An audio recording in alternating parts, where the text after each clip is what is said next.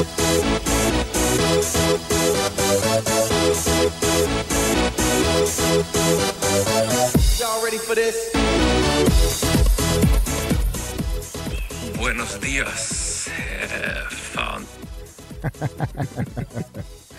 Ja, nej men välkomna ska ni vara till Tutto Balutto, eller som Marcel Fernandes precis sa, till fågelkvitter någonstans där ute. Det är väl Hässelby någonstans han bor, va? Bor i Solna, men hänger väldigt mycket uppe där du hänger. Alltså Norrtälje-trakten. Men jag tänker att han också hänger väldigt mycket runt Grimsta. Det är väl därför jag placerar honom någonstans runt. Förmodligen. Hässelby. Jag var på Grimsta igår. Piska BP.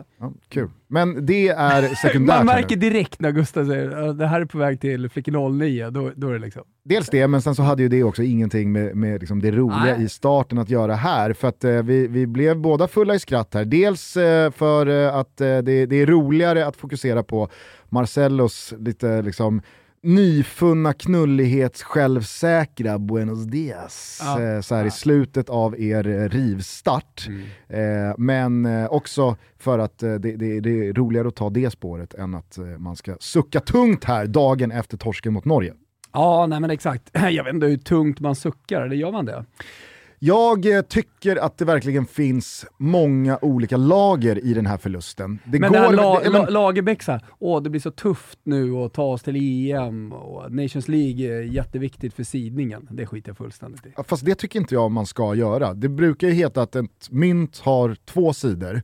När det kommer till Nations League, när det kommer till landslagsfotbollen, när det kommer till den cykel Jannes landslag står inför här nu med ett missat VM, med 2 år till nästa mästerskap, om man nu tar sig dit, så skulle jag säga att det här myntet har betydligt fler än bara 2 sidor. Jo, men på känsloskalan så känns det ju jättetungt att förlora mot Norge, eller framförallt känns det ju pinsamt att förlora mot Norge i fotboll på hemmaplan inför ett nästan fullsatt Friends.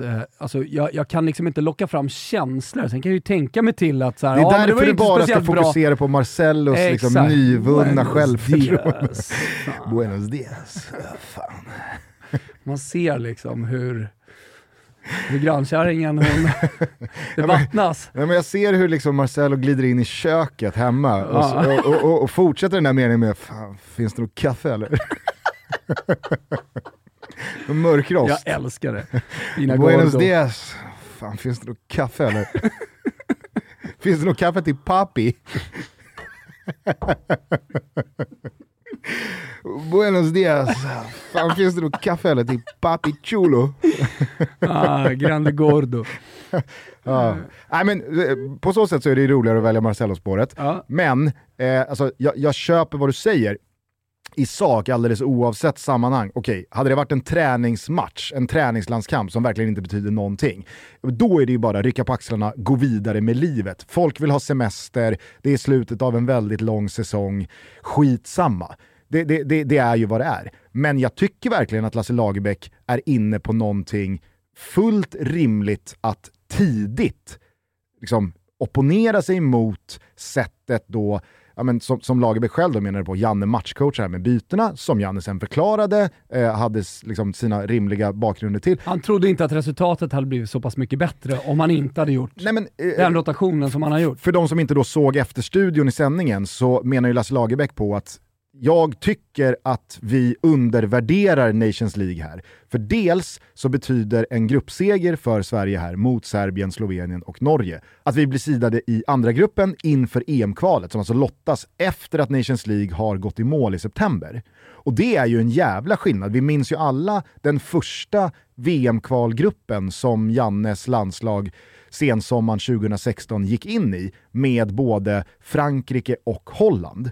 Alltså, det var ju en överprestation att hålla ett landslag som Holland bakom sig ett helt kval. Det tror inte jag att vi gör en gång till. Alltså, nej, Holland är på gång, som jag skrev här. Men Beneluxordningen är återställd, det känns bra i hela kroppen. Så är det ju, men du fattar vad jag menar, att alltså, Holland är ju inte bara Holland, utan Holland representerar ju vad man kan få från pott 2. Mm. Och med ett ombyggnationslandslag som byter spelsystem och som har tappat en hel del i kvalitet, erfarenhet och rutin, men kanske framförallt inte har någon mittback att spela bredvid Viktor Nilsson Lindelöf, så har jag väldigt svårt att tro att Sverige, trots alla förmildrande omständigheter och köksdörrsgenvägar att ta in i EM-slutspelen numera. Jag har svårt att se Sverige hålla ett pott 2-lag bakom sig. Så blir vi trea, alltså sidade som treor in i EM-kvalet, ja men då blir ju vägen jävligt mycket tuffare. Och då hade man dessutom behövt den där köksdörrs playoff-platsen man får via... Så kommer Janne in i studion efter Lagerbäcks utläggning där kring hur viktigt det är, och så känner man bara bring on det där kvalet. Det är inga som helst jävla problem. Man ska bara få lite år, alltså så här långsiktigt, om man tänker då på kvalet till EM, så är det ju bättre att han liksom jobbar in ett nytt spelsätt. Det är bättre att han liksom känner, han vet ju inte vilka som är startspelare i det EMet. Det är bättre att han känner på den spelarna som finns och hittar en elva som han tycker passar liksom, eller som han tycker passar, som han tycker är vinnande i längden, i och med att det är en ganska stor generationsförändring som har skett det senaste året. Då tycker jag det är viktigare att använda Nations League till att hitta rätt där. Och det vet ju bara Janne och Wettergren.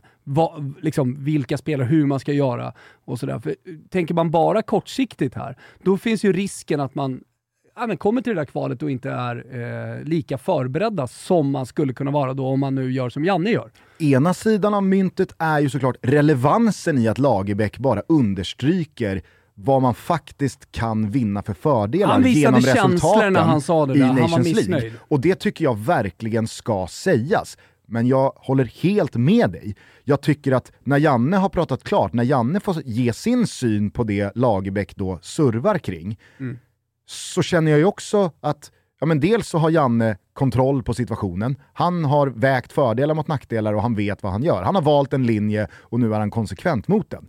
Men dessutom så är det också så här, ska vi byta spelsystem? Ska vi implementera ett nytt sätt att spela fotboll? Ja men vad fan, alltså, det finns ju inte längre 7 träningslandskamper per år. Man är ju inte chockad av Lasse Lagerbäck. Man måste ju börja någon gång, så nu börjar man. Och då får man väl använda, jag tror att alla skulle sträcka upp handen och säga hellre att vi börjar nu i Nations League än att vi skulle börja i EM-kvalet med att spela 4-3-3. Med att liksom sätta ett helt nytt sätt att spela. Jo. Så det är väl klart att man ska börja nu. Ja, så är man ju inte chockad över att Lasse Lagerbäck visar men vissa känslor trots allt mot att vi byter från 4-4-2. Nej, eller att han då... Eller att det sker en förändring överhuvudtaget. För förändringar skedde ju inte speciellt ofta med Lasse Lagerbäck. Det var ju det som var kritiken i slutet. Nej, men det har det väl inte gjort egentligen under någon förbundskapten. Det är väl Hamrén som har varit lite experimentell. Men det gick ju tillbaka väldigt många gånger till hans grund. Ja.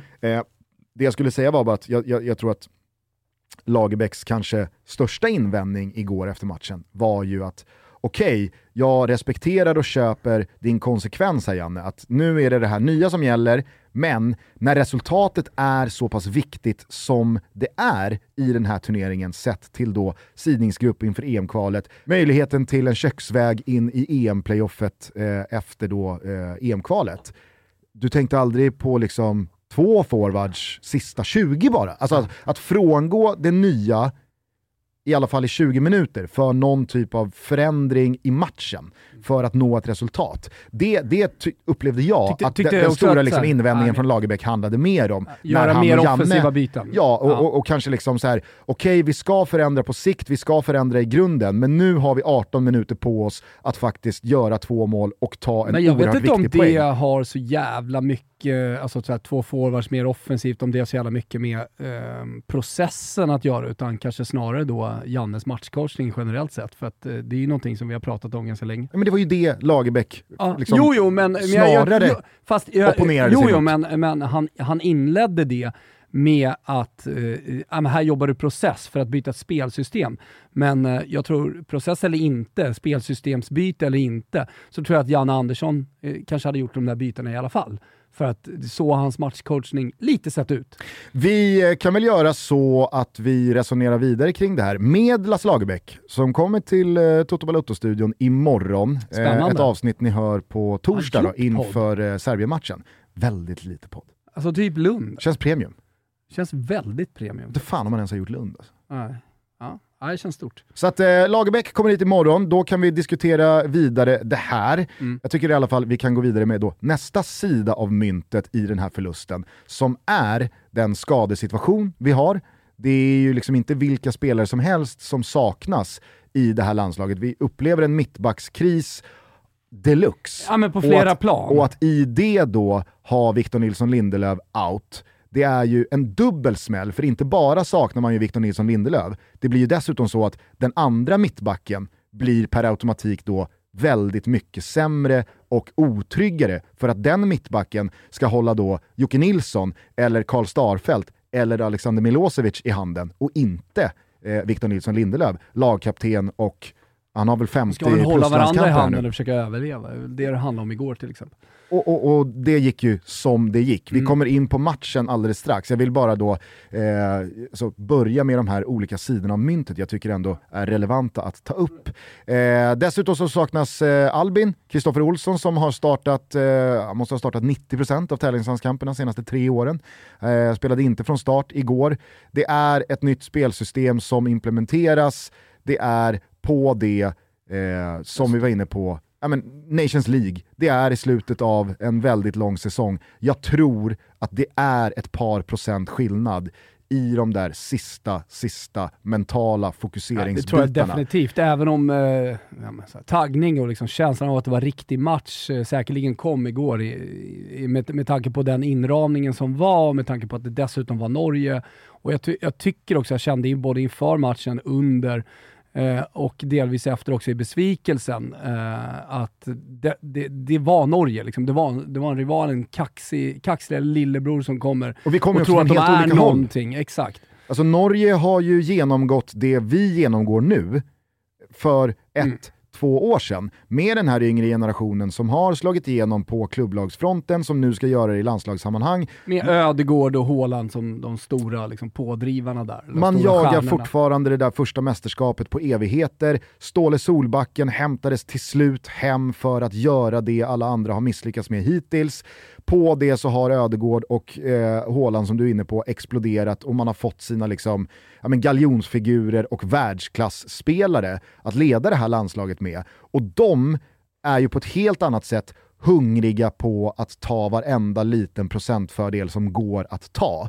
Och det tyckte jag också märktes igår. Kolla bara hur liksom Torsby firar straffen. Aldrig sett en spelare... Inte bara han, hela laget. Ja, men det är det jag menar. Jag har aldrig sett en straff firas så hårt. Det kändes liksom så här... Det var mål. Vad är det som... Haaland skulle ju slå den straffen sen, så det är klart att de kände att det var 1-0 där. Jo, de firade absolut ju målet.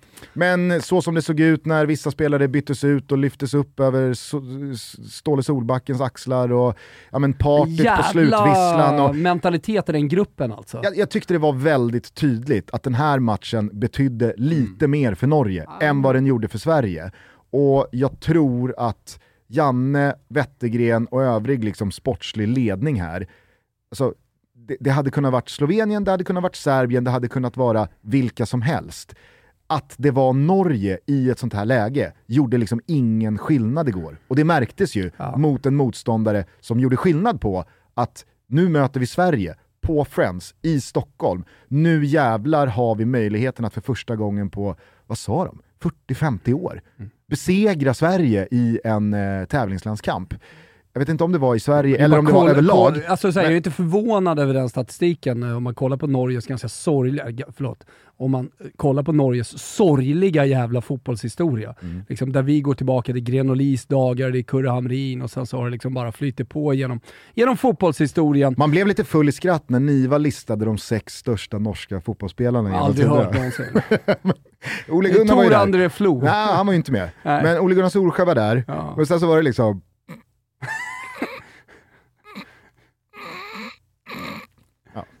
Känns ju lite liksom pajigt här dagen efter att jag sitter här och ta det spåret. Norge, men det säger ju någonting det om hur viktigt det är du är inne på. Exakt. Att det är en sorglig tradition. Men man känner ju inte att våra karaktärsspelare och våra stora stjärnor brydde sig speciellt mycket om att det var Norge som var på besök. Alltså jag tänker på Alexander Isak, Kulusevski, Forsberg. Alltså de spelade ju en fotbollsmatch med landslaget. Precis som att de hade mött Serbien eller Slovenien eller något annat lag. Den alltså som brydde sig, eller lät i alla fall gå ut över sitt sätt att agera, det var väl Alexander Milosevic. Ja, men där vet jag inte om det var så mycket Norge som att det var Haaland just. Jag tror det var mer Haaland, va? Jag tyckte att det var... Jag blev landade inget bra. Nej, jag blev lite beklämd efteråt. Det är alltså så här... Det är väl så man pratar numera. Alltså hej, så är det väl. Men, han spelar som fick rött kort för att säga samma sak. Jo, men Haaland vet ju också precis vad han gör när han också då kallar ut i media. Ja. Vad Alexander jävla golare slog mig nu. Ja, men det är det alltså han vad fan som händer på planen, stannar väl på planen. Ja, det är väl någon typ av liksom hederskodex mellan fotbollsspelare att det vi säger till varandra i stridens hetta ute på plan, det stannar väl ändå där ute liksom. Alltså, tycker jag verkligen. Men å andra sidan så kan jag ju gilla det stringenta från Haaland i att liksom när man har gjort in dolken lite där. Ja, men det hade ju på ett helt annat sätt blivit löjligt och töntigt gjort av Haaland att berätta vad Milosevic sa till honom ifall Sverige hade vunnit med 3-0 och han hade varit mål. Exakt. Då går han ut och gnäller och berättar att Alexander Milosevic minsann kallade mig för horunge. Alltså, men nu, när Norge har vunnit, han har gjort båda målen och om vi ska vara helt ärliga så bollade ju han med både Milosevic och Jocke Nilsson så länge han var på plan. Nu var han inte superinvolverad i 70 minuter. Han spelade på 60%. Han gjorde ju lite vad han ville när han väl agerade. Och att i den stunden, efter en sån match, dessutom då som lite lök på laxen för Milosevic, gå ut och hänga honom att Alexander Milosevic kallade mig hora. Det är jag ju inte. Nej. Alltså, det tyckte jag ändå var... Jag vet inte, jag kände att så här, den här får man ge till Haaland. Men hattricket hade varit för mycket, känner jag. Alltså, ja, så här, jag säger bara att man får ge agerandet att han berättar, alltså att han säger efteråt. Det tog över han snarare att jag kände fan vad risigt att liksom gola ut Milosevic. Men jag känner samtidigt nu när vi sitter här och pratar om det, när du bollar upp det, att jag går mer åt golarhållet, att golar inga polare mot Haaland. Hade det blivit kryss eller hade han varit mållös, hade Norge torskat, då hade jag verkligen känt golare har inga polare. Ja. Men jag kände verkligen så här, fan vad hånande gjort av Haaland mot Milosevic. Det jag däremot blev beklämd över, det jag verkligen tyckte var så här sorgligt, det var ju alla, framförallt då liksom AIK-supportrar, som ska lyfta Alexander Milosevic som det finaste vi har för att han har kallat en annan liksom fotbollsspelare för jävla hora eller jävla horunge. Alltså att premiera och prisa det utifrån. Vi har väl kommit längre än så, känner jag. Eller? Ja, alltså... Ja, men fotbollen i det här landet, kanske inte bara i det här landet, överallt är ju så jävla styrd av vilka klubbsympatier man har. Så jag tror att så här, alldeles oavsett vad som händer så stöttar man liksom sin spelare, och i det här fallet så är det ju dessutom liksom snackpåsen i AIK, han som i derbyn tar striden mot anfallsstjärnan i det rivaliserande laget, alltså lite så här, så det är lite att man tar AIK in i landslaget här. Oavsett vad en AIK-spelare gör så är det bra. Förstår du vad jag menar? Absolut, men alltså, hade det varit... det är väl det jag försöker adressera. Vi kanske ska vad försöker liksom jag adressera hela tiden? Nej, men alltså, så här, supporterskapet till sociala medier är ju det sämsta vi har. Att det sitter 10 polare i Solna och tycker att det var roligt sagt och att man är stolt över sin gubbe och tar en bärs och garvar åt det. Det är en sak, men återigen liksom, supporterskap på sociala medier, det är en sorglig jävla historia i modern fotboll. Jag tänker bara att taken att liksom välja att hylla Alexander Milosevic efter att han har blivit bollad med av Haaland efter en förlust där han har stått för en väldigt svag insats. Han blir avklädd. Där samme Haaland har klätt av honom i liksom 72 minuter, gjort båda målen. Att välja taken då, att hylla Alexander Milosevic som det finaste vi har. Och hej, alltså, jag vill verkligen vara tydlig. Det här är ingen kritik mot Alexander Milosevic. Han gör sitt bästa ut på plan. Jag har inga problem med att han säger att han ska sparka fötterna av Haaland och verkligen kalla honom för jävla horunge ute på plan. Verkligen inte. För som Milosevic själv då säger när han får micken efteråt. Haaland säger att du kallade honom för hora eller horunge. Nej, men det har jag inte sagt. Och så säger Milosevic... Say hello to a new era of mental health care. Cerebral is here to help you achieve your mental wellness goals with professional therapy and medication management support. 100% online. You'll experience the all-new Cerebral way, an innovative approach to mental wellness designed around you. You'll get a personalized treatment plan from a therapist, prescriber, or both in a safe and judgment-free space. Your Cerebral therapist or prescriber will outline a customized plan with clear milestones along the way, so you can get to feeling your best. With Cerebral, you're not alone in your mental health journey. We're here to empower you to live a fulfilling life. So take that first step towards a brighter future and sign up today at Cerebral.com/podcast and use code ACAST to get 15% off your first month. Offer only valid on monthly plans. Other exclusions may apply. Offer ends July 31st, 2024. See site for details. På ett väldigt snyggt sätt att så här, ja, men man säger saker i stridens hetta, men jag kommer inte ihåg vad jag har sagt. Och det som vi säger till varandra, det stannar där ute. Och då ska någon reporter då fråga, så Haaland ljuger? Alltså du vet så här, man vill verkligen dra ur Milosevic någonting som man då kan springa med till Haaland. Och så ska det där ordkriget mer fortsätta. Mer och mer känner jag bara, Gusten, att det som händer ute på planen, det ska fan också stanna ute på planen. Därför blir jag mer och mer irriterad på Haaland. Och jag säger bara, ingen skugga ska falla över Alexander Milosevic här. Det är inte honom jag kritiserar. Det jag kritiserar är att man väljer att liksom lyfta och hylla och liksom ikonisera detta. För där kan jag tycka att så här, det blir lite så här. För mig handlar det bara om en sak. Jag vet inte fan, alltså, för mig handlar det bara om en sak, och det är liksom supporterskap på sociala medier. Det blir alltid töntigt på något sätt. Så däremot om man sitter och tar en bärs och surrar om det här, då, jag förstår ju att folk skriver som de gör. Kollar lite min spåkula här samtidigt som vi pratar om Haaland, och jag känner att jag blir mer och mer förbannad på honom att han ens pratar om det här. Den där höften är ju slut när han är 26. Han gör en Björn Borg. Alltså inte bara höften utan också motivationen att fortsätta spela fotboll. Över. Nej. 26. Där har du åldern. 26,5. Över, under. Där går linan. Ja, där går linan. Ja. Jag har redan spelat under. Det kan bli vårt längsta bett någonsin då. Ja, 5-årsbettet. Ja, jag spelar över. Ja, där har du 11 lax. Här har du hummen. Plus en skalersplatå, så det är rejält. Och vad är fortfarande spelar? Norska landslaget. Ja, exakt. Norska landslaget. Erling Haaland gör en landskamp för Norge när han är närmare 27 än 26. Alltså big five skulle jag säga. För landslaget är alltid samma, kommer och går. Du vill inte ge det till norska landslaget att det tillhör liksom någon, de är så jävla risiga, vad fan ska de få fram liksom, som är bättre än Haaland. Han kan ju spela med kryckor liksom på planen och ändå göra skillnad om 6 år. Så därför tänker jag att big five liksom, när det är över, då är det liksom lite över, så kan han fortsätta i landslaget.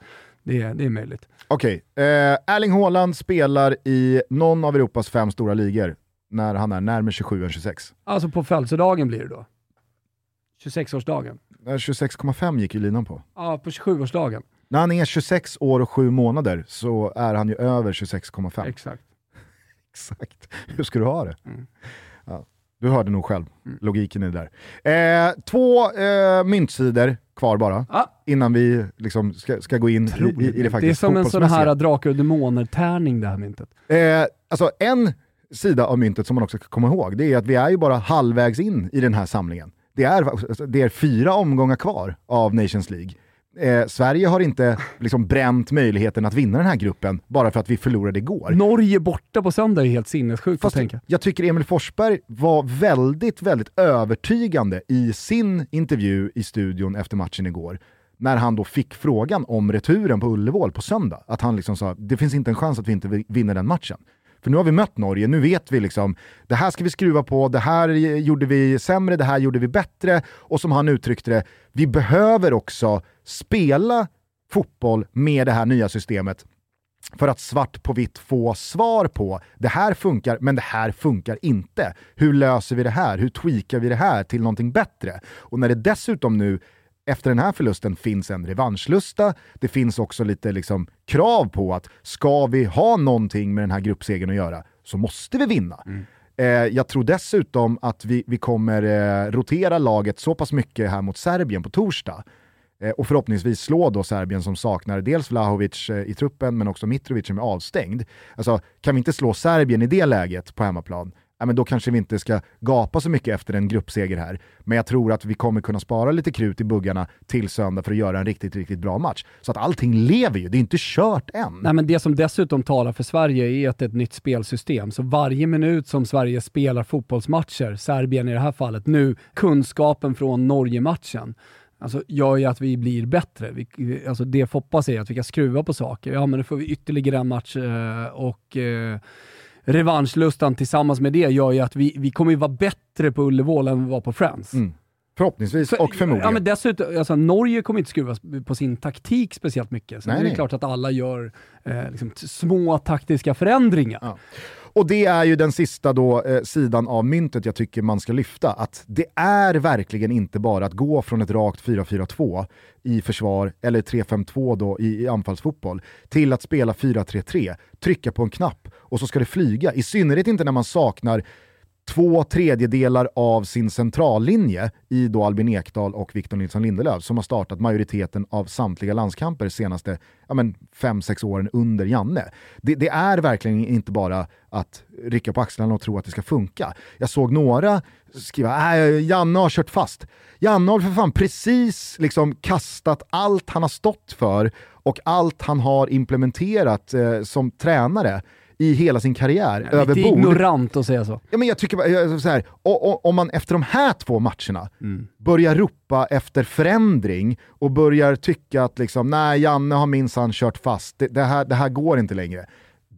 Då får man faktiskt lämna in licensen som fotbollstyckare. Då har man ingenting i kolumner, krönikor eller på sociala medier att göra. Ja, myggat och klart. Ja, men då är det verkligen... Sätt dig i bastun och tänk över om du ska yttra dig om fotboll igen. Måla om fasaden. Verkligen. Verkligen. Gör något annat ett tag. Ja. För det är ju precis det Janne och Wettergren har gjort här. Okej, hur optimerar vi de spelaregenskaper och trupp vi har tillgänglig väl ute på plan?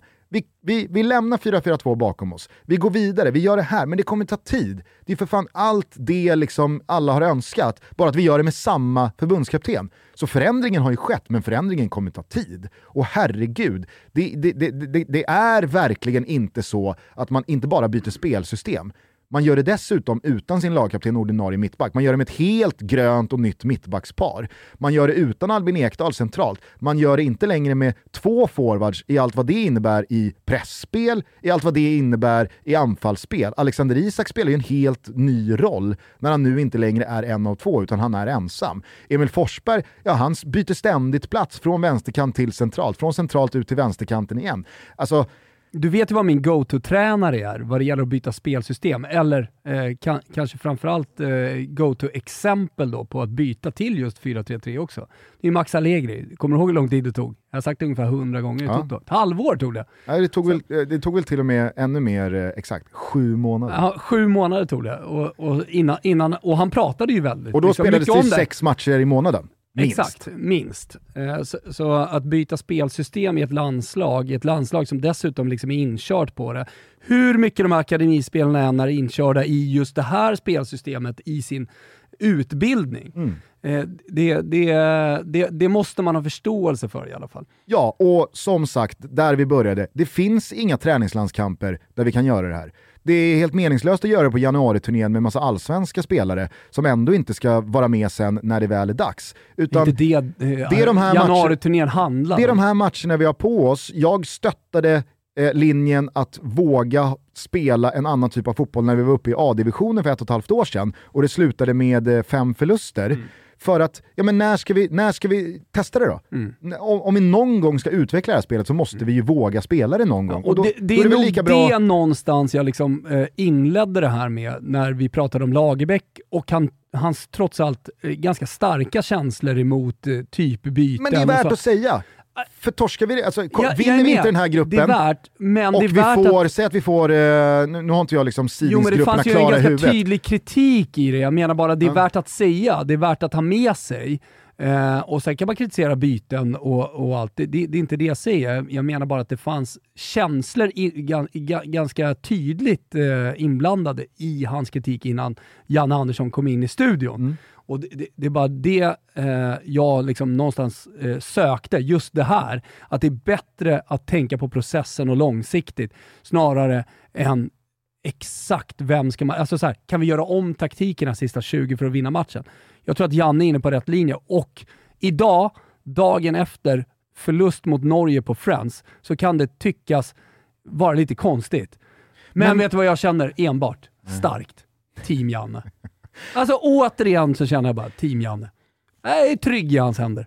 När vi i november 2023, om 1,5 år, kommer trea i EM-kvalet, inte via Nations League får en köksväg in i playoffet några månader senare, utan vi står där och har bränt även EM 24, för att vi i gruppen fick Italien och Holland, eller Tyskland och Portugal. Du fattar vad jag vill komma någonstans. 2 stycken landslag som vi helt enkelt inte var bra nog att ta oss förbi. Den summeringen kan väl vi göra i Tutto Balutto om några veckor när den här Nations League-gruppen är spelad, tänker jag. Ja, i september så är den ju färdigspelad. Ja. Men, men vi har spelat bara, fler matcher och vi kommer veta vårt utgångsläge inför september på ett betydligt liksom, bättre sätt. Då. Absolut, men det Lars Lagerbäck highlightar igår, det är ju att när det väl sker i november 2023, presumtivt, så är det den här Norge-förlusten på Friends. Det var där vi brände igen. Det är det vi inte vet. Nej, men det är ju det Lars Lagerbäck menar. Mm. Här är det fullt rimligt att anta att vi brände EM 2024. Mm. Därför kan vi inte ta lätt på den här förlusten. Därför är det värt att fråga Jan, vad tänkte du? Förstår du? Mm. Jag fattar. Jag känner bara att vi ska gå ut på ja men Jan idag. Jag känner stor kärlek, kände jag. Det var några killar som skickade in från No Leris mitt emot Frans igår när de satt och sjöng med. Det var Gugge Dahlin i högtalarna, gjorde någonting med mig. Jag gör någonting med mig varje gång jag hör Kalla på Djurgårdsramsan. Och det gör någonting med mig varje gång jag hör din röst. Är det också, alltså, är det fel att krädda dig här? Eller Tutto Balutto som har lanserat den? Är det Magnus Uggla eller är det någon Olle annan? Ljungström. Jo, jag vet, men... Det är Olle Ljungströms dödsbo som får cashen. Så är det ju. Det är hans stimpengar och så vidare. Även från din låt. Men jag menar bara liksom att du har ju ändå tagit Ugglas version och gjort om den. Men Olle Ljungström och Magnus Ugglas låt då, som Tutto Balutto har gjort en egen version på. Och Djurgårdsramsan. Djurgårdarna som liksom myntade den ramsan. Jag känner ändå lite stolthet när jag hör det. Ja. Ja, men det är väl jättefint. Ja. Sen så kan man ju ibland känna, det har vi ju pratat om förut, och det handlar väl om alltså, grundheten. Ja, grundheten i repertoaren som finns på Friends bland landslagssupporten. Det var ju exakt det vi ställde oss emot. Om man kollar på landslag världen över så tar ju de klubblagsramser, för det är där supporterna kommer ifrån till landslagen, och sen så gör de en landslagsversion av det. Och när du och jag satt på Rydelapp 2016 så kände vi att vi är lite trötta på in med bollen i mål med Markoolio. Vi är lite trötta på kom igen Sverige, och andra sidan är det klara. Så vi tyckte att det var dags att lansera något annat. Då kollade vi, vad finns det för någonting på klubblagsnivå som vi enkelt kan göra om, där många supportrar känner igen sig, svenska supportrar. Och då hittade vi den här Kalla på, du och en polare. 5+-ramsa i grunden. Som var i grunden en 5+-ramsa. Jag tycker till exempel den här tegelsten, kylskåp skulle kunna passa i ett landslagssammanhang också. Alltså många förvirrade människor på Friends skulle hänga med där. Jag hörde, det är 2 ramsor som vi gjort om. Alltså som har fått fäste. Det är också en Bayern-ramsa. Mm. Här kommer hjältarna. Den. Från Sverige kör vi då. Det var väl mästarna efter U21-EM. Var det efter U21-EM. Ja. Här kommer mästarna från Sverige och så vidare. Den hörde jag igår också då via tv-rutan. Så den har ju också fått fäste. Precis som att det skulle kunna vara en IFK Göteborg-ramsa eller Malmö-ramsa. Vad är det Ponne sjunger? Bajsa på Malmö. Den kan ju fan gå in 100% också. Alltså folk måste ju förstå hur... Det var så jävla kul. Det, nej, men så liksom, polska supportrarna sjunger liksom Lega Warszawa-sånger omgjorda till landslag. Vi bajsar på Malmö bara liksom, om och om igen, 10 minuter på Friends när Sverige spelar landskamp. Vi bajsar på Malmö! Hela Friends då. Ja. Nej, men jag skulle bara säga då, det var ju lite motigt då i 88 igår igen. Underläge 0-2 mot Norge. Kan ha på, rullar igång. Ja, du har kommit dit. Känner också. Man... Jo, men det är ju en sån ramsa som faktiskt... men jag tycker ändå att den funkar på ett sätt. In med bärs liksom. Kom igen, vi kan ha på. Ja. Jag tycker den funkar i precis alla lägen. Däremot sittplats ställer upp i 35 minuter i 0-1 underläge. Den kände jag inte lika starkt för. Men okej, då har vi redogjort för alla sidor av det mynt som var det som då liksom... Det här myntet som numera är en drakar- och demoner-tärning. Ja, precis. Ja. Det är en jävla liksom oktagon-mynt. Ja, exakt. Sakta i backarna, håll i hästarna, dra mig på en liten jävla källkurskyss Karlsson. Hör upp för fan! Tutto Balutto är nämligen sponsrade av dårarna på Weird, som inte bara håller på att revolutionera hela underklädesvärlden för alla som vill, utan dessutom gör det på ett jävligt innovativt, generöst och filterlöst sätt. Med koden TOTTO30 får ni som lyssnar på det här 30% rabatt på allt ni klickar hem på weird.com. Och ni som undrar hur Weird stavar, så är det alltså W-E-A-R-D. Var noga med det, annars får ni upp något helt annat. Och det vill vi inte. För alla behöver underkläder, kalsonger, trosor, strumpor, linnen och så vidare. Tjejer som killar, pittiluring som kissimurra va. Och med Weirds grejer så ger man båda kön, tassar och huden precis vad de vill ha. De vill ha bambu. Det är mjukt, det är luftigt, det är skönt mot kroppen. Och det är en grym jävla kvalitet. Addera den stillrena looken. Inga feta, fula loggor och löjliga mönster och färger i material som tappar passform och som sitter som skit. Här är det fokus på rätt saker. Så nöjer inte i onödan. Levla upp lite jävla vardagslyx i era översta lådor. Kliv in på weird.com och se själva. Fatta grejen. Förlora er bambevågen, framtidens material. Att det dessutom är riktigt jävla snabba leveranser. Sa jag det? Från Weird. Men det säger väl också sig självt. Det är ingenting jag behöver nämna. 30 trollar rabatt. Toto30-koden weird.com. Vi tar på oss våra bambujalingar och skjuter en salut för att ni är med och möjliggör Tutto Balutto. Det rent spelmässiga, fotbollsmässiga då. Vi kan väl väga in Slovenien-matchen här tycker jag från i torsdags, i och med att det är ändå de liksom samplen vi har i detta nya 4-3-3. Ja. Det är 180 minuter. Det var en seger borta mot Slovenien med 2-0. Det var en förlust mot Norge hemma igår då med 1-2.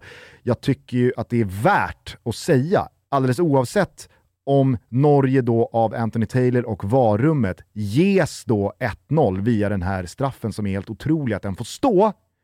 De får ju liksom matchen serverad. Det brukar ju heta i trav att vissa hästar får loppet kört i halsen. Att det, liksom så här, det går inte att inte vinna. För att loppet blev av de andra hästarna körde på ett sånt sätt att det var bara för liksom vinsthästen att kuta på. Och till slut så korsar man mållinjen som etta. Med den här straffen så får ju Norge också matchen väldigt mycket resultatmässigt dit man vill. Man kan sjunka lågt, man kan ligga kompakt, man vet att man har en otrolig omställningsspelare som ensam kan sysselsätta hela den här nykomponerade svenska backlinjen. Men det kan ske och nu var det så, och jag tycker inte att Norge på något sätt liksom behöver ursäkta sig för att man vinner den här matchen. Jag tycker inte att siffrorna på något sätt är orättvisa, om något utifrån vad det stod i paus. Så är det ju Robin Olsen som håller siffrorna nere. Det hade ju varit mer rimligt med 0-4 än 2-2. Mm. Nej, men, och det tycker jag, du är inne på det här med centrallinjen och alltså, de spelarna som är borta. Och dessutom, jag sa att det var mångbottnat den här mittbackskrisen. Så är det ju inte direkt liksom Big Five mittbackar som kommer in och ersätter de som vi är vana att spela med. Jocke Nilsson... Han flyttar väl nu till MLS och St. Louis. Jag tror att när han sitter på den flighten över Atlanten så tror jag att han vet att nu... det här flygplanet kommer inte gå tillbaka det tror jag han visste redan igår efter matchen. Försökte ju få lite stöttning, eller han blev stöttad av sina landslagskollegor såg jag efter det andra målet. Man kan halka och fan gud ska veta man kan halka på Friends risiga gräsmatta. Det blev också lite extra delikat och intressant när det då sker efter att Ponne bara timmar tidigare i Sydsvenskan hade lättat på trycket. Man hade hoppats att han hade gjort det här med oss, bland vänner. Men nu kom det i alla fall ut någonstans. Att det var ju de där två landskamperna mot först Kroatien och sen Portugal i slutet av den där Nations League hösten 2020 som...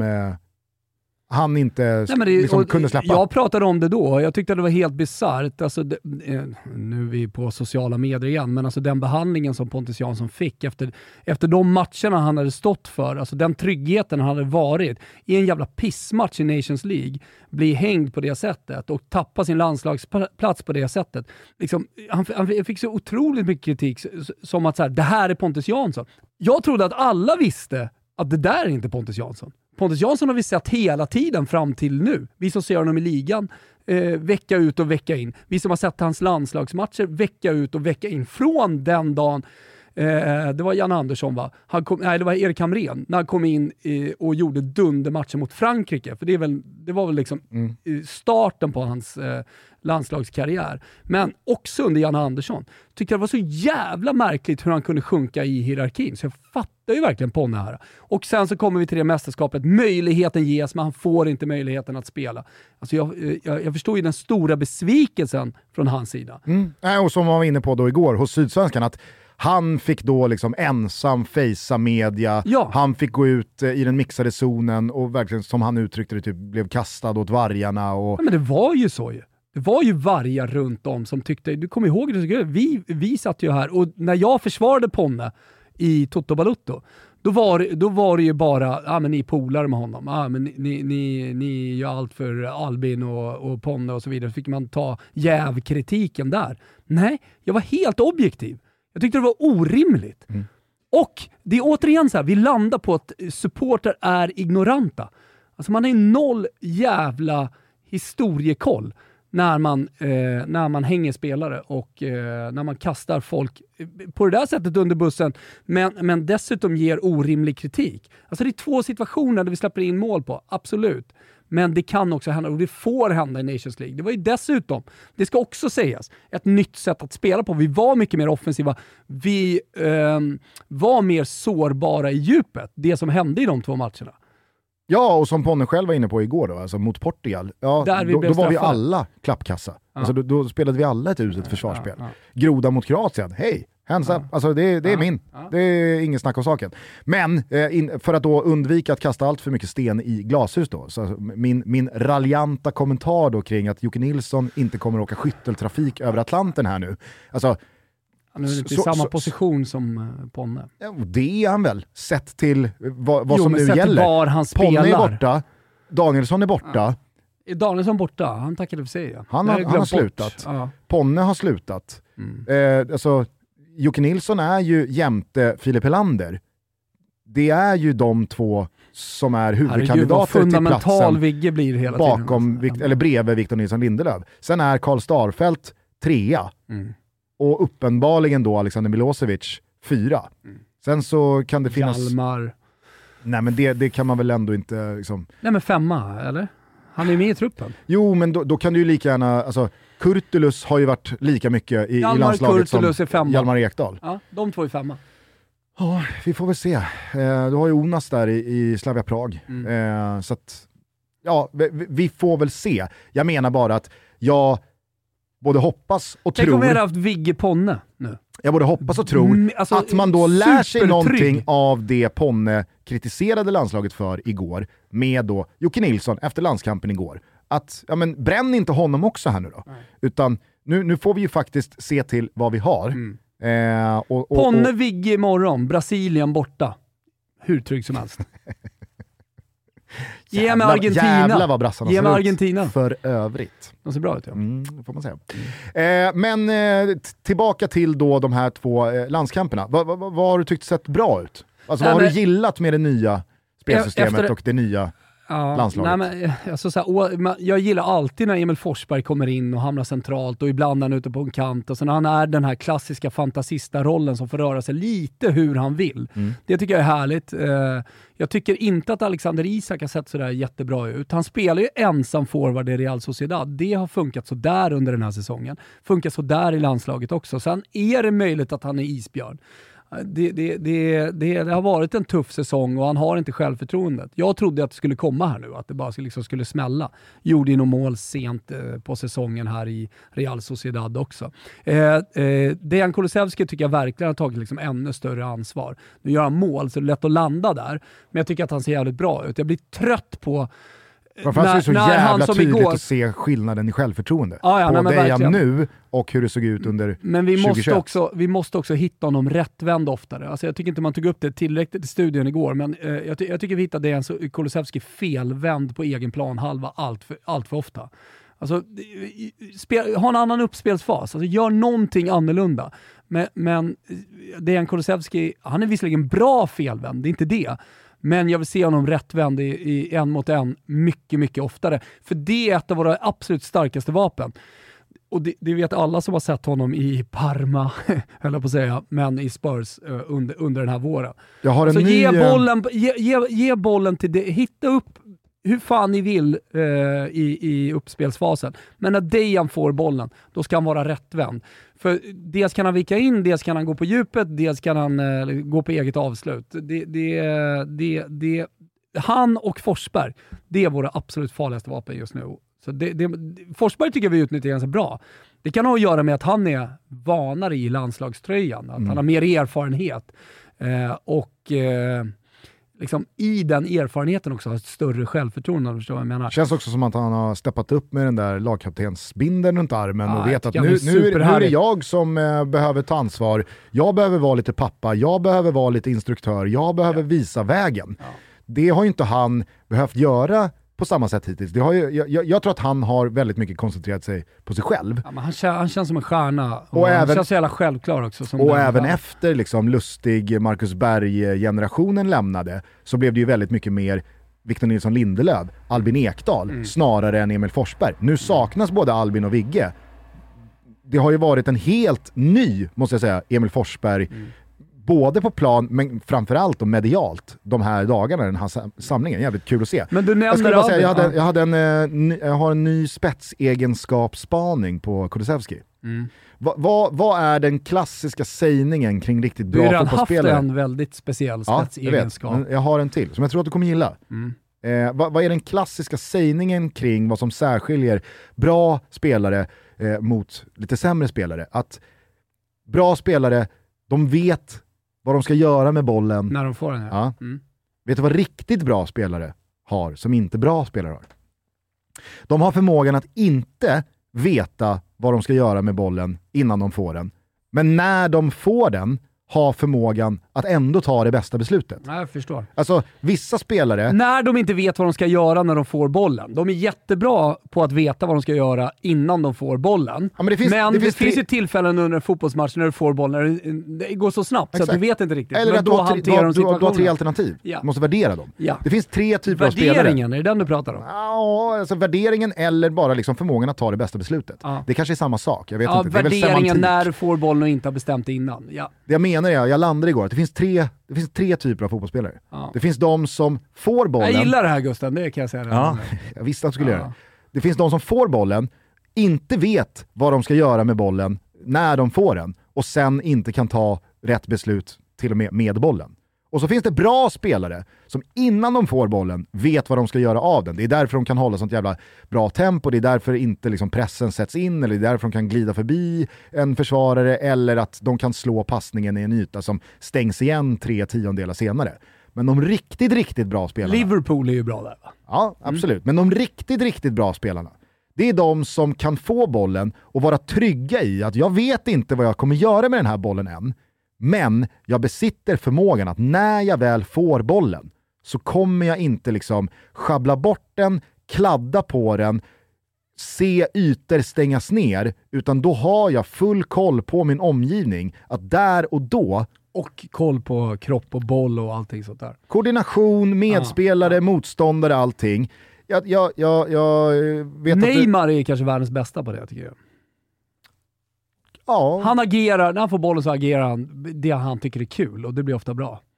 Absolut. Ja, men det finns väl många spelare att nämna här. Men jag tycker att Dejan Kulusevski igår visade det Modric. 2 gånger om i slutet av matchen med samspelet med Anthony Elanga. Mm. Alltså, om du kollar, du vet vilka situationer jag menar. När Anthony Elanga har bollen i vänster ytterzon och så spelar han in den till Dejan Kulusevski. Jag tycker det är så tydligt hur det syns att Kulusevski, han vet inte vad han ska göra med bollen när han får den. Men det är inte på något problematiskt sätt. Det är inte liksom så här, du ska veta vad du... Utan han tar emot den, trygg och full av självförtroende med att jag kan ta emot den här bollen på ett sätt som gör att jag inte tappar någon mark, ingen motståndare kommer kunna komma åt den. Men jag kan också väl med bollen. Invänta och se, vad är den bästa passningen? Vet du vilken förmåga han har? Nej. Och Zlatan har pratat om. Han har förmågan att vara Matrix. Ja, att gå ner liksom, i liksom, tempo och se alla allting. Alla andra liksom, agerar jättesnabbt, men han ser det i ultrarapid. Ja, precis. Är det, med, alltså, är det liksom världens mest paradoxala ord?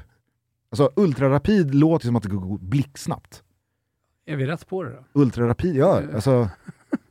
jag har varit osäker. Här har jag rätt. Rivstarten. Buenos dias. Fan, finns det någon kaffe till papi? Papi chulo. Nej, men jag tänker att ultrarapid är att det går jättesnabbt. Ja, jag vet. Det är därför jag säger det låter verkligen som höghastighet. Ja, men det kan väl betyda både och. Nej, alltså ultrarapid det ska vara liksom långsammare än alltså jag läser här, vad betyder ultrarapid? Om filmfotografering, ytterst snabbt. Om filmbildrörelse, ytterst långsam. Mm. Det är därför jag knasar till lite i skallen, jag som gammal skådespelare som har kört båt i ultrarapid. Okay. Ja. I ultrarapid enligt filmfotograferingen då. Ja. Men inte enligt filmbildrörelsen. Han besitter i alla fall den förmågan att väl med bollen kunna då liksom bara trycka på slow motion-knappen. Vem kommer här? Vem kommer där? Vad finns det en yta här? Han slår ju 2 passningar då. Den ena leder till mål, den andra drar Elanga utanför. På ett sätt som är så här... Felvänd bara för att jag sa det, men det var på offensiv planhalva. Ja, men du fattar, alltså... Jag tycker att den spetsegenskapen är jävligt läcker. Mm. Den är häftig. Och Kulusevski har den på ett sätt som väldigt få andra har. Och också blir man ju extra stor supporter till Kulusevski för att han har det också under 90 plus tillägg. Mm. Alltså, det är ju en spelare man ska behålla på planen. Det är någonting man har märkt på Janne också. Han byter ut andra spelare, man byter inte ut Kulusevski. Det känns som att han är en spelare som verkligen kan avgöra i 90 plus 4. Med en... liksom sån aktion. Nu nämnde ju du Neymar här som det kanske bästa aktuella exemplet. Modric också. Jag tycker att det här var ju Zinedine Zidans liksom, stora jävla adelsmärke. Du att går tillbaka i fotbollshistorien du.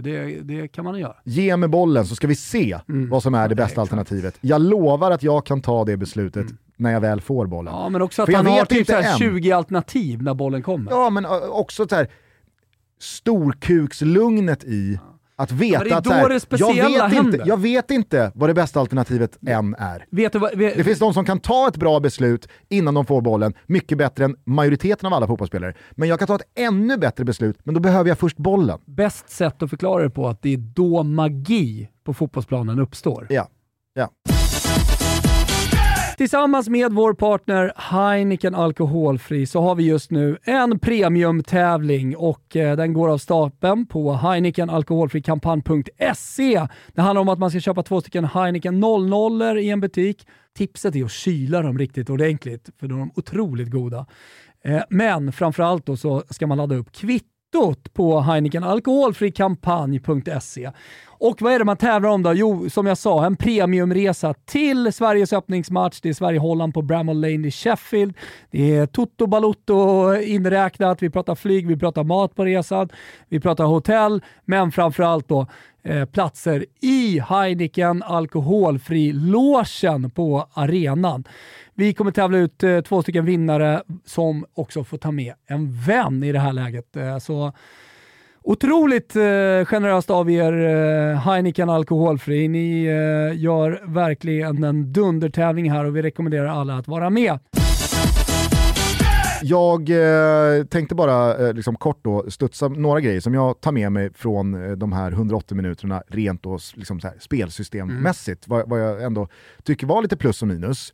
Alltså, jag har ju tjatat länge här senaste 2 åren i 4-4-2s brister på att vi som landslag blir undertaliga på för många ytor av plan. Man vill ha fler numerära överlägen. Och där tycker jag verkligen att det var en enorm skillnad centralt på mittfältet. Föga förvånande såklart, eftersom vi går upp med 50% i manskap centralt på fältet. Mm. Från 2 till 3. Sen om man vill benämna det som 4-2-3-1 eller 4-3-3 eller hur man nu vrider på den där triangeln, det lämnar jag därhän. Jag tycker bara att vi centralt var väldigt mycket mer kompakta och rejäla. Det fanns fler alternativ, vi var mer solida defensivt. Så där tycker jag verkligen att det märktes en skillnad. Jag tycker Jens Kajuste gör en jättefin match, i synnerhet defensivt, i den här då ensamma nedre spetsen på den centrala triangeln i 4-3-3 igår mot Norge. Jättebra, verkligen. Jag tycker Jesper Karlström gör en insats med den äran även mot Slovenien i torsdags. Däremot så tycker jag ju, som du var inne på, Alexander Isak blir ju för ensam.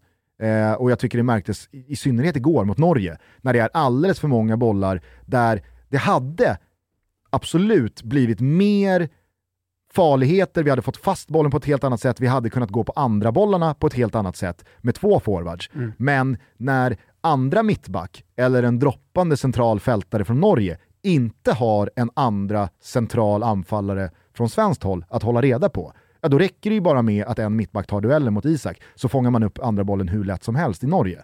Så där blev det ju verkligen en tydlig sak att jobba på framöver här. Ja, men verkligen, jag tycker att Ljungberg är inne på det bra också. Alltså att det finns saker att utveckla i det här.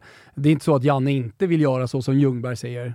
Och för er som inte såg det så handlar det om att han tar in fler spelare centralt och skapar trianglar eller boxar som han pratar om. Och således kan där kan vi hitta fram mer, och vi har spelaregenskaper i den här truppen som passar väldigt bra för att komma in mer centralt. Jag menar såhär, de grejerna, det är ju detaljer, det är taktik som man måste träna på. Ja.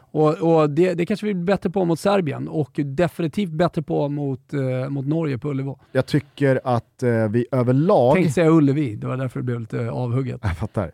Jag tycker att vi överlag mot Slovenien... Svenska cupen finalarenan. Klarar av positionsskiftena mellan Victor Claesson och Emil Forsberg på ett väldigt mycket bättre sätt. Sen så gjordes det bra i korta perioder igår mot Norge. Men det blev så uppenbart igår att när då Emil Forsberg kör fast lite centralt, när han inte får lika mycket boll som han vill ha, ja, men då rör han sig utåt. Och då hemfaller han åt sin position där ute till vänster. Och så blir Victor Claesson ganska statiskt centralt. Och där är inte han tillräckligt bra. Alltså, det blev så tydligt igår att då går vi ner i tempo, vi går ner i rörelse, vi går ner i och med det i kreativitet, konstruktivitet.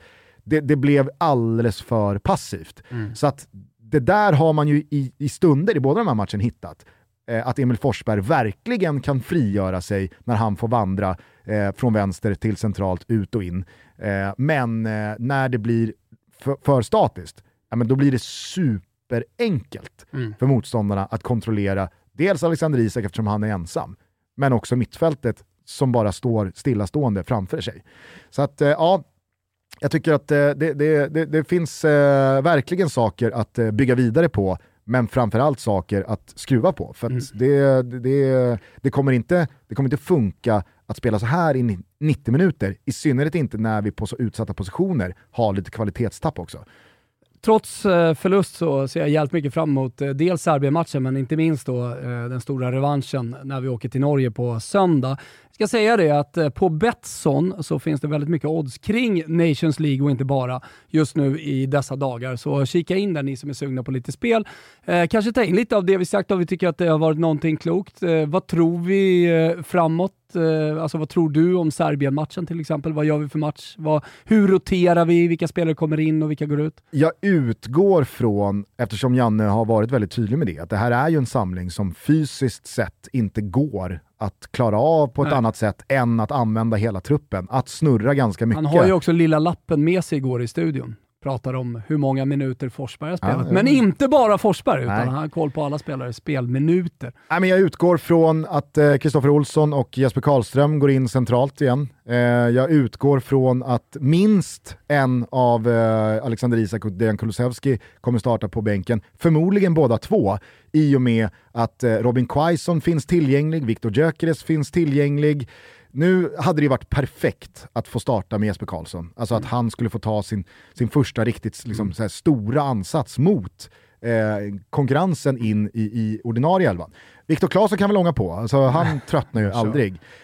Men nej, jag tror att det kommer vara ett ganska roterat landslag utifrån det som går. Nu är Emil Kraft avstängd och... Alltså, det finns inte jättemånga alternativ på den här mittbacken. Jag tror att Janne inte kommer liksom spela Hjalmar Ekdal och Kurtulus. Nej. Det har jag väldigt svårt att tro. Nej. Där måste han ha någon slags stabilitet. Jag ska säga det förresten, ni som går in på Betsson.com och liksom letar efter odds, ni måste vara 18 år och stödlinjen.se finns om man har problem, det är viktigt. Men jag tror ju att ett Serbien utan Vlahovic, ett Serbien utan Mitrovic, det blir också ett förhoppningsvis och förmodligen ganska så uddlöst Serbien. Som framåt är... i alla fall om man ser till att Milosevic och Jocke Nilsson har spelat mot Haaland och delvis också passningen fram till Haaland från de spelarna som finns bakom, inte minst Ödegård. Ja, men det blir... Kanske lite lättare. Då. Nu finns ju Luka Jovic där, gjorde väl mål igår också. Dusan Tadic, otrolig fot. Alltså, det är klart att det finns kvalitet. Serbien är VM av en anledning. Absolut. Samtidigt som jag tror verkligen att Serbien utan sina två spetsanfallare är i Stockholm för att ta en poäng. De är nog ganska nöjda med ett kryss på förhand.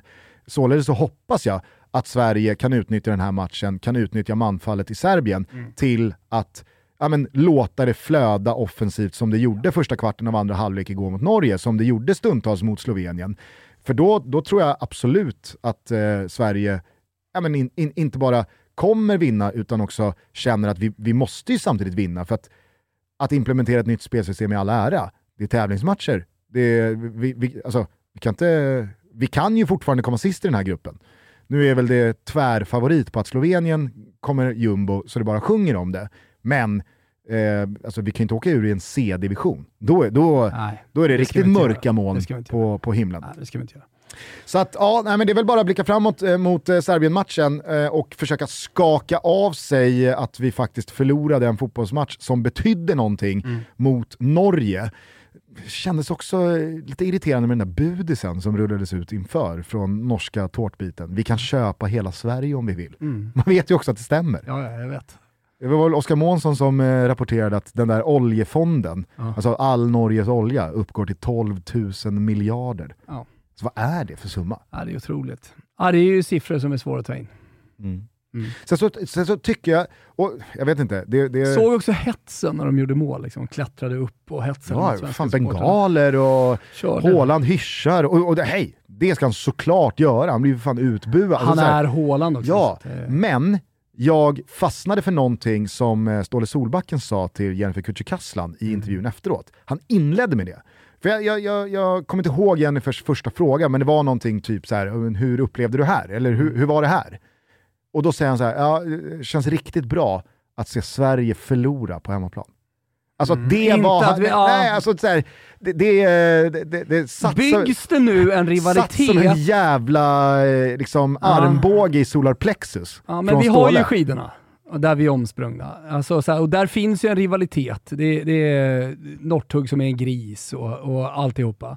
Och den känner man ju varje gång vintersäsongen drar igång och varje gång det är ett mästerskap. Det är klart man känner den rivaliteten, men man har inte känt den Nej, i fotbollssammanhang för att Norge har den sorgliga fotbollshistoria som de har. Har man ens känt rivaliteten i skidspåren senaste 7-8 åren i och med den totala överlägsenheten? Alltså, det har ju varit lite, det har ju varit lite skämskudde när det har försökt byggas upp någon slags landskamp. Men, och sen så slutade det med tre gånger Norge på pallen. Jo, jag vet, men den har i alla fall funnits. Sverige kämpar om fjärdeplatsen. På damsidan har vi definitivt Estland. Varit med och krigat och vunnit OS-guld och så vidare. Så absolut så har rivaliteten funnits där. Men jag känner ju att den har ju inte alls funnits i fotbollssammanhang i och med Norges sorgliga fotbollshistoria.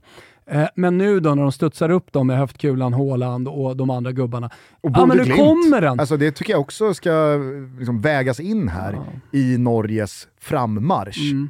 Att ja, men Bodø Glimt gör ju någonting på klubblagsnivå som svenska klubbar inte gör. Ja.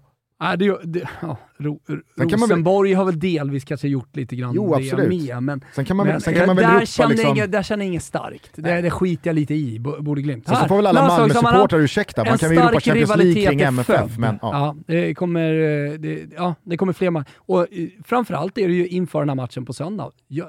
Vi vill ju bara krossa Norge. Mm. Men just att Ståle sa, det känns riktigt bra att se Sverige förlora på hemmaplan. Att se Sverige tapa på jämmebanen. Jag ska träffa norska kompisar här i veckan också. Alltså, det känns hopplöst. Ja. Jag var ju lite inne på att vi skulle ringa Per Jarle här. Bara ge det till honom. Typ säga grattis. Men jag vet inte riktigt om jag fixar det. Kanske gör det på måndag. Ja, på måndag kanske vi. Ja, då kommer Backe hit.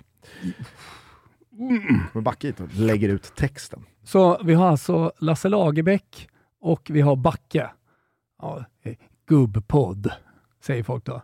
Ja, det är fräsch, härlig, jävla premiumpodd på gång. Alltså så här, gubbar eller inte.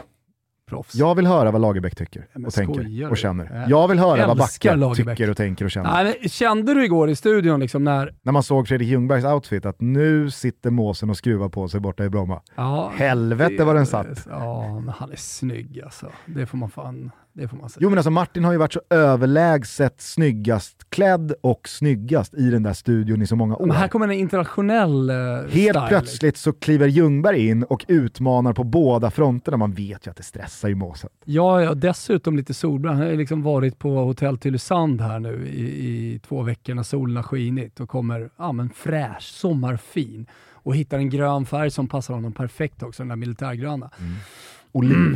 Oliv, ja, exakt. Men kände du hur, eftersom Lagerbäck precis hade då riktat kritik, för det var det ändå, alltså mot byten och sådär. Och det var känslor. Inställningen till Nations League, ja, mångt och mycket. Ja, absolut. Och sen kommer Janne in och sen så ska bollar Gide upp det här då. Ja, men du Lasse nämnde ju här... Kände du hur det liksom, det var något i studion. Det var liksom, det var två starka... Stod stilla några sekunder, det var alfahanar, det var två stora ledare. Och det där var... ska man också, alltså man ska ju inte förringa det faktum att Lagerbäck i så många år var framgångsrik förbundskapten. Att Janne lyfte in Lagerbäck som någon typ av rådgivare i sin första stab innan han tog Norge. Och att Lagerbäck då också har haft Norge i väldigt mycket närtid. Ja, det var en stark studiostund. Ödesmättat. Alltså. Ja, det var ödesmättat. Men mäktigt. Alltså, kalla oss jäviga om ni vill. Ja. Janne löser ju det där otroligt bra. Ja. Vi skrev ju det i WhatsApp. Den går alltid varm när det är landskamp. Ja.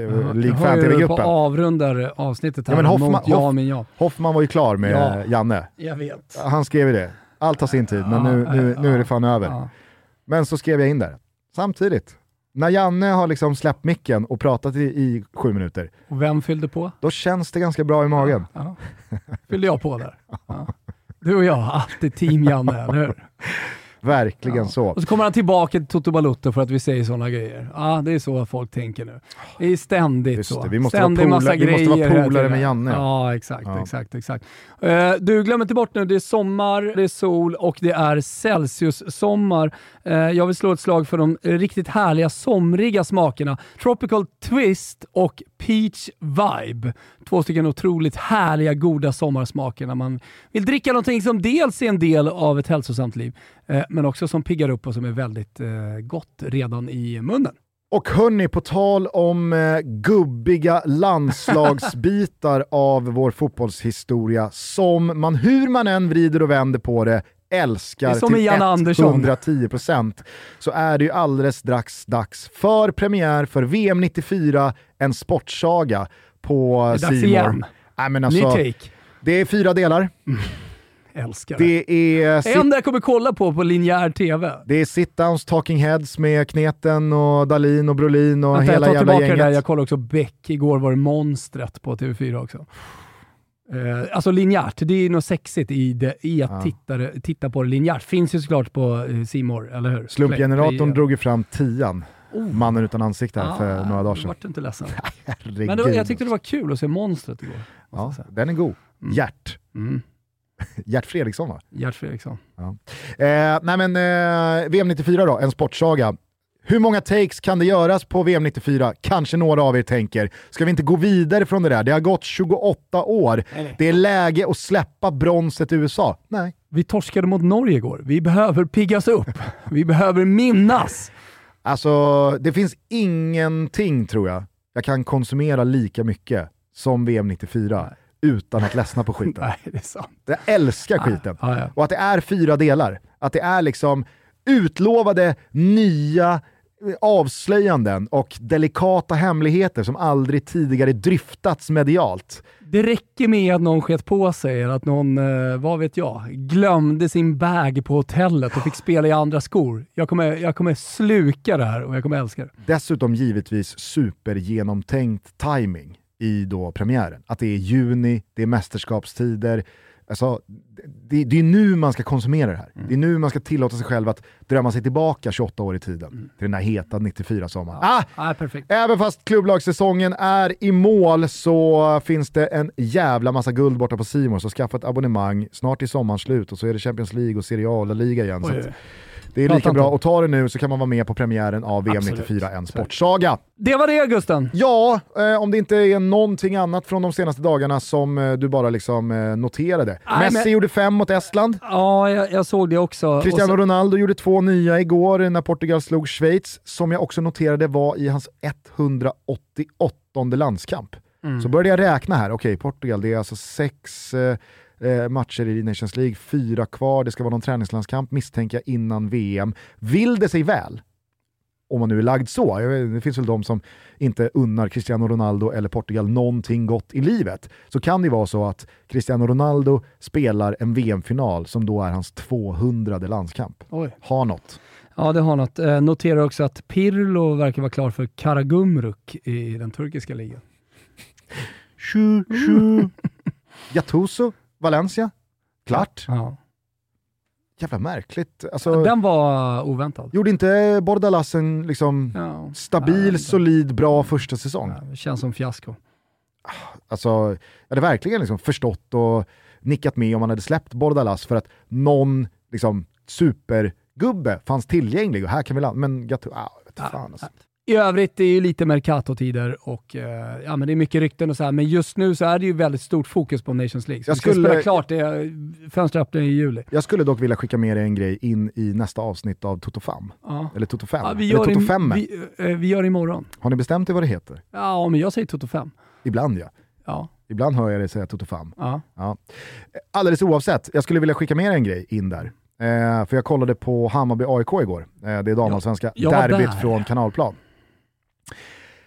Det var alldeles för dåligt. Alltså 1-0 målet som AIK släpper in. Jag vill inte liksom hänga AIKs keeper, men det kan du göra om du vill. Jo, ursäkta, vad fan är det som sker? Men jag vill inte hänga hon som missar straffen i Bayern i andra halvlek. Nej. Men det är alltså, jag var helt stum fortfarande när jag ska försöka liksom sätta ord på vad jag tänkte när jag ser den där straffen. Den är 1,5 meter utanför och den är 1,5 meter utanför redan innan hon slår den. Vet du vad vi landar i då? det är att om 10 år, alltså damfotbollen, får ju tänka på vad den var för 15 år sedan. Alltså framförallt får du tänka på även när du var liten och när jag var liten, hur många tjejer som började spela fotboll.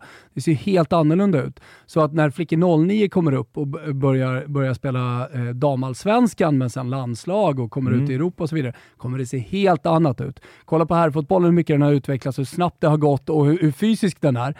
Det sker ju i ultrarapid kamerafilmmässigt fart just nu, så att om 10 år så är det en helt annan damfotboll som du kommer se. Det kommer vara mycket mer fysiskt, det kommer vara mycket snabbare, mycket mer teknisk, och du kommer se spelare som dels vet vad de ska göra när de får bollen, men som också kan ta emot bollen och inte har bestämt sig för vad de ska göra, men de har 20 olika alternativ. Det sker med en jävla fart. Absolut, samtidigt så vet ju du att jag lever efter devisen att skit ska skit ha. Aha. Och ibland så upplever man ju klimatet kring damfotbollen att man inte får, alltså, skopa på med sleven. Nej. Av kritik för att men det är för hårt, eller liksom, vi ska lyfta, vi ska inte såga. Men igår så kände jag så här: jag hoppas att Thomas och Petro och Robin Bylund i nästa avsnitt av Toto 5 vågar adressera, eller inte vågar, men du fattar vad jag menar, adressera att så här, det här är faktiskt, det är för dåligt.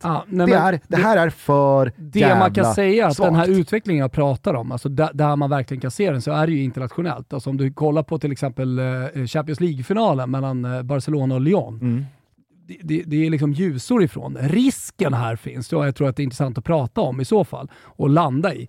Det är ju, var det damallsvenskan på väg nu när man internationellt skapar akademier, fostrar spelare, utbildar på rätt sätt och så vidare, samtidigt som det enda vi pratar om i Sverige, det är inte hur ska vi fostra, hur ska vi utbilda, hur ska vi få fram nästa generation stora stjärnor, utan det är hur ska vi bredda ännu mer. Hur kan vi göra, alltså bredden är ju bra för fler börjar spela, jättebra, få in folk, men det är en oktagon till mynt även i flickfotbollen, ja. Där vi även måste prata om spets. Hur förädlar vi de stora talangerna vi har? Hur jobbar vi med dem? Och den diskussionen finns knappt på flickfotbollen. Nej, och där måste vi bli mycket bättre om vi ska hänga med det som händer ute i Europa just nu. Men ska vi också bygga damfotbollen på ett jämlikt sätt här hemma? Ja, då får vi också börja, alltså, dela ut skit. Och jag kan säga så här, Toto 5 är den enda damfotbollspodden. Det kanske är den enda. Finns det någon annan? Ja, det kanske finns någon annan intervjupodd. Men hur som helst, enda mediet, enda kanalen, enda forumet där det riktas en hel del kritik också. Så att ni kan väl lyssna in. Vi gör 6 avsnitt inför EM i sommar. Och där vi likt Totski-upplägget, vi har snott det rakt av och kör liksom MVP och tränaren och vägen till EM och sådär. Vår gumma kommer definitivt in, och kort, rappt, enkel, härlig lyssning. Man får liksom järnkoll på man får den kollen man behöver ha för att gå in i det mästerskapet i juli och tycka att det är jävligt kul att kolla på med lite kött på benen. Det spelar vi in imorgon efter Lasse Lagerbäck för övrigt. Härligt! Hörrni, vi hörs igen på torsdag då tillsammans med Lasse Lagerbäck inför Sverige-Serbien mitt i denna Nations League-samling. Underbart. Tack för att ni har lyssnat. Jag tycker nu att vi släpper Norgeförlusten. Vi säger skit på er till Norge, precis som alltid. Vi försöker gå vidare med livet. Vi väljer glädjen. Vi väljer den sydamerikanska, chilenska glädjen som Marcel Fernandes står för. Vi kanske ska avsluta med typ så här Carlos Santana. Ja. Maria. Sure. Och så kan ni också smaka lite lätt på Buenos Dias. Buenos Dias. Finns något kaffe till papi? Ciao tutti. Ciao tutti. Ladies and gents, turn up your sound system to the sound of Carlos Santana in the GMB Ghetto Blues from the refugee camp. Maria, Maria, she remind me of a West Side Story, growing up in Spanish Harlem, she living a life just like a movie star.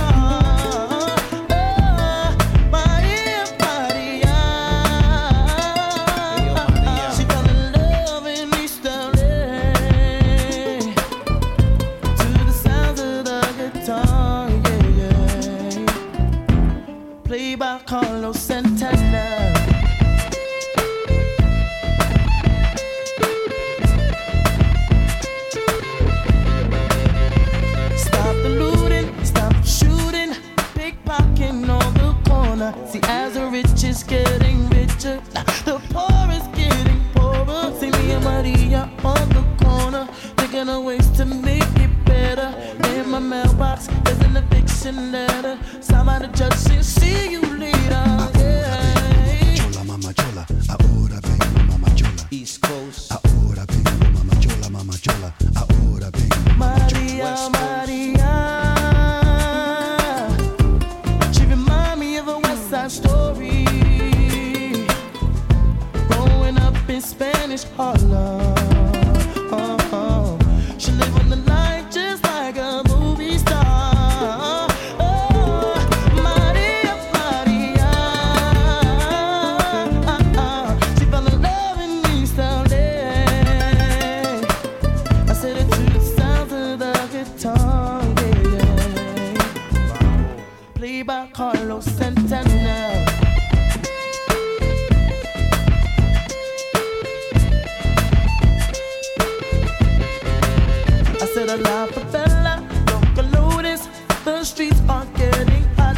There is no water to put out the fire. Me contar es